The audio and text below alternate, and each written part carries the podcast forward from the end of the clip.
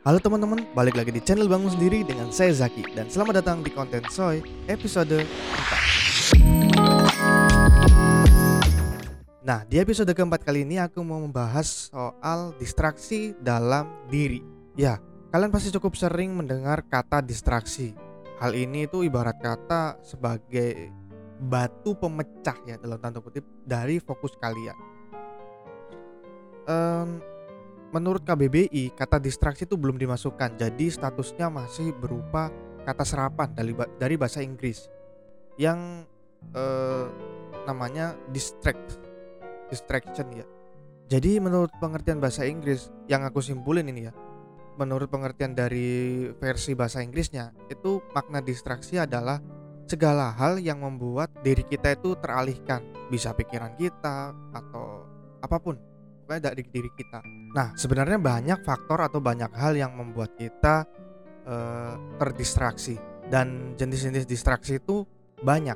Aku sendiri adalah tipikal orang yang cukup mudah terdistraksi, entah karena uh, kurang fokus atau karena lelah gitu ya.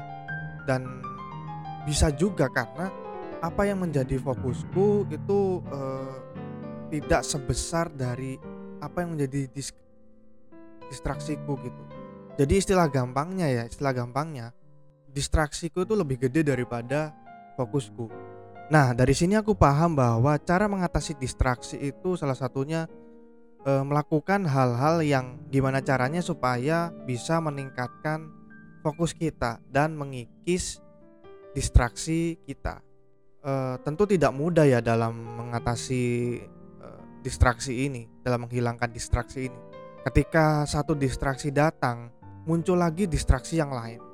Jadi intinya sabar aja dan coba aja terus. E, kalau ada niat pasti bakal bisa hilang dengan sendirinya. Oke segitu aja. Jadi gimana menurut kalian? Gimana cara kalian mengatasi distraksi dalam diri kalian?